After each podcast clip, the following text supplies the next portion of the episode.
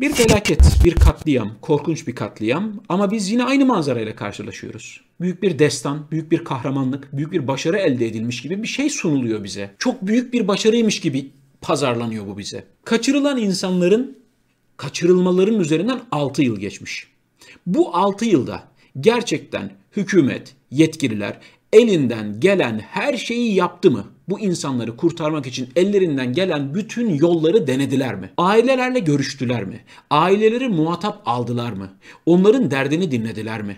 Onlara yardımcı olmaya çalıştılar mı? O ailelerle görüşen, dertlerini dinleyen, benim gördüğüm kadarıyla birkaç muhalefet milletvekili vardı. İktidar cenahından hiç kimsenin bu konuyu dile getirmediğini hep beraber gördük. Sanki gündeme gelmemesi için özel gayret gösterilmiş gibi bir his var bende. Gerçekten bütün ihtimaller ve bütün imkanlar tükendiği için mi bu operasyonu yaptınız? Başka çıkar yol kalmadığı için mi bu operasyonu yaptınız? İstanbul seçimlerini kaybetmemek için APO'dan mektup aldılar. HDP tabanını yönlendirsin, HDP tabanını yönlendirsin ve bu sayede AK Parti İstanbul'u kazanabilsin diye APO'dan mektup aldılar. Kaldı ki HDP tabanı, HDP'ye oy verecek olan insanlar APO'yu dinlemediler. Madem APO'dan böyle mektup alabiliyordunuz, madem aranızda böyle bir ilişki vardı, acaba o mektubu isterken bir de esir alınmış olan Türkiye Cumhuriyeti vatandaşları için bir mektup almayı düşünemediniz mi? Böyle bir ricada bulunamadınız mı? Gördüğümüz kadarıyla APO sizi hiç kırmıyor. Ne istediyseniz veriyor. Böyle bir talepte bulunsaydınız. O kadar mı değersiz bu ülkenin insanların canı. O kadar mı değersiz sizin askerinizin, polisinizin hayatı? Terör örgütüyle pazarlık yapılmaz diyorsunuz. Ama İstanbul seçimleri için, sırf İstanbul seçimini kaybetmemek için terör örgütünün liderinden mektup almayı gayet iyi biliyorsunuz. Biz de merak ediyoruz doğal olarak. Gerçekten bu yolu denediniz mi? Operasyon için en uygun zaman bu muydu? Neden şimdi? Bu kış şartlarında, o arazi koşullarında gerçekten yaptığınız, düşündüğünüz en iyi plan bu muydu? Yani ortaya çıkan sonuca baktığımızda yapılabilecek en kötü operasyonmuş gibi geliyor bize ama biz tabii ki uzman değiliz. Uzmanları vardır orada muhakkak. Siz de görmüşsünüzdür sevgili izleyenler.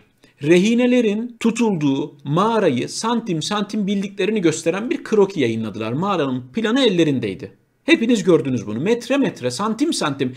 Mağaranın içinde geçişlerin 1 metre 25 santim olduğunu bilecek kadar ellerinde detaylı bilgi vardı. Ellerindeki bu detaylı bilgiye göre rehineleri oradan kurtarabilecekleri fikrini Onlara kim verdi? Bu müthiş fikir kime aitti? Uçaklarla bombalayarak rehine kurtarma fikrini nasıl buldunuz? Bu askeri operasyonu gerçekten askerler mi planladı? Komutanlar mı planladı? Yoksa Türk Silahlı Kuvvetleri liyakatsiz, eğitimsiz, cahil ve diplomasız kişi veya kişilerce siyasi hamleler için mi kullanılıyor? Türk Silahlı Kuvvetleri'ni, Türk Silahlı Kuvvetleri'nin mensuplarını en alt rütbesindeki erinden tutun da koca koca generallerine kadar siyasi emelleriniz için piyon olarak kullanıyor musunuz? Hulusi Akar gibi sözüne asla güvenilemeyecek. Asla itimat edilemeyecek. Emrindeki askerlerin ölmesinden, katledilmesinden en küçük bir rahatsızlık duymayacağını 15 Temmuz'da bütün dünyaya ispatlamış olan bir şahsın yönettiği bu operasyonun emrini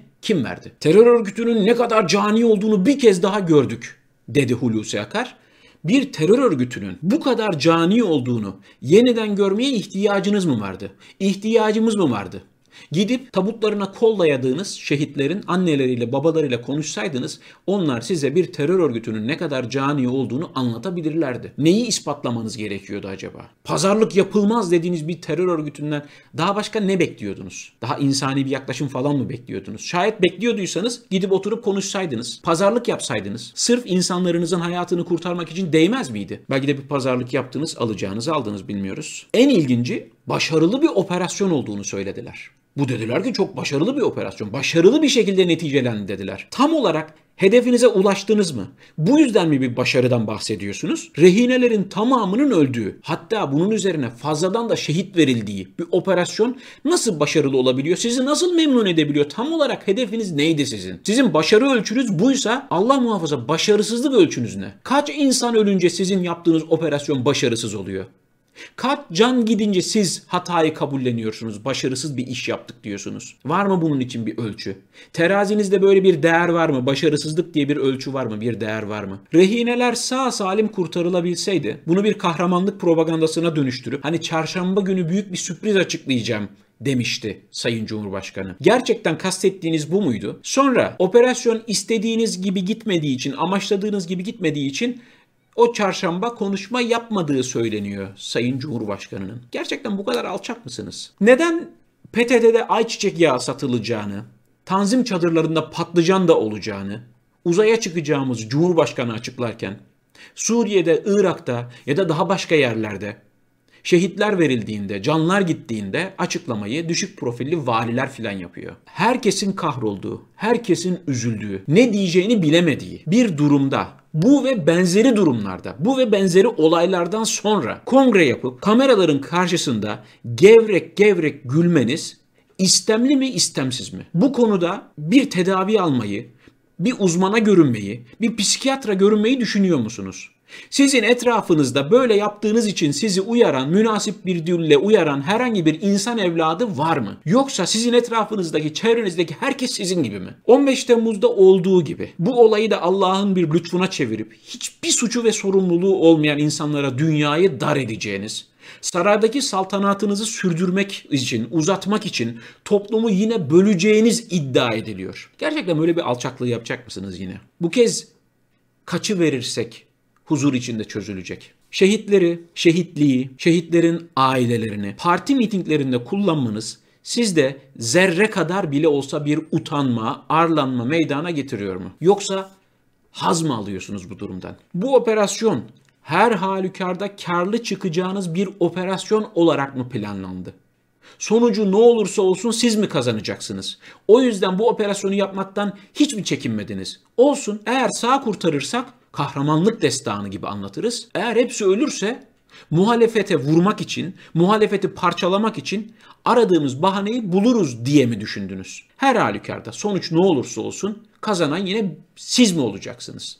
Hesabınız bu muydu? Nasıl oldu da birden 6 yıldır bir kez bile bahsetmediğiniz, her gün 50 yerde konuşma yaptığınızı düşünürsek bir kez bile dile getirmediğiniz bu esir insanlar, bu rehin Türkiye Cumhuriyeti vatandaşları aklınıza düştü. Ne oldu? Zamanlama gerçekten de manidar değil mi? Ee, bir de tahminen ne zaman aldatıldığınızı açıklayacaksınız. Bu hamleniz olur da istediğiniz sonuçları vermezse ki inşallah vermez. Yani damadınızı harcadığınız gibi harcamayı düşündüğünüz başka isimler var mı? Ve son soru sevgili izleyenler. Kan dökülmesi üzerinden siyasi sonuç elde etmeye çalışılmasına terör, bunu yapanlara da terörist deniyor. Okuyayım mı tanımı tekrar size söyleyeyim mi? Kan dökülmesi üzerinden siyasi sonuçlar elde etmeye çalışmaya terör, bunu yapanlara da terörist deniyor. Bu tanım size kimi hatırlatıyor? Aklınıza birisi geliyor mu? İstiyorlar ki herkes onların istediği çizgiye gelsin. Herkes onlar gibi konuşsun. Onlar ne diyorsa onu yapsınlar. Hayır. Biz üçüncü bir yolu tercih edebiliriz sevgili izleyenler. Öldürenleri lanetleriz. Hayatını kaybeden herkes için acı duyarız, rahmet dileriz.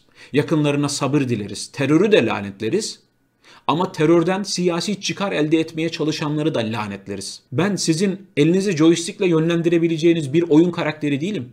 Ben sizin ipinizin ucundaki kukla değilim. Benim aklım var, iradem var. Bundan önce kaç kez kullandınız ölümleri? Kaç kez üzerinde tepindiniz? Kaç kez kol dayadınız şehit tabutuna? Yine aynısını planladığınızı anlamak için de çok büyük alim olmaya gerek yok. 6 yıldır çocuklarının yolunu bekleyen, bir umut arayan, 6 yıldır bir umut arayan o annelerin, babaların sesini duymadınız. O ailelerin sesini duymadınız. Duyulmaması için de elinizden geleni yaptınız. O kadar insan öldükten sonra, o kadar acı varken bir kongreyi iptal edemiyorlar. Kahkahalar, gülüşmeler. Ne koronavirüs umurlarında, ne şehitlerin acısı umurlarında. Yazık o insanlara. Yazık ailelerine. Yazık annelerine, babalarına. Çok yazık. Kim sebep olduysa, o insanların hayatını kaybetmesine kim sebep olduysa, kim tetiğe bastıysa, kim öldürdüyse hepsine lanet olsun. İnsanlar için sivildi, askerdi, polisti fark etmiyor.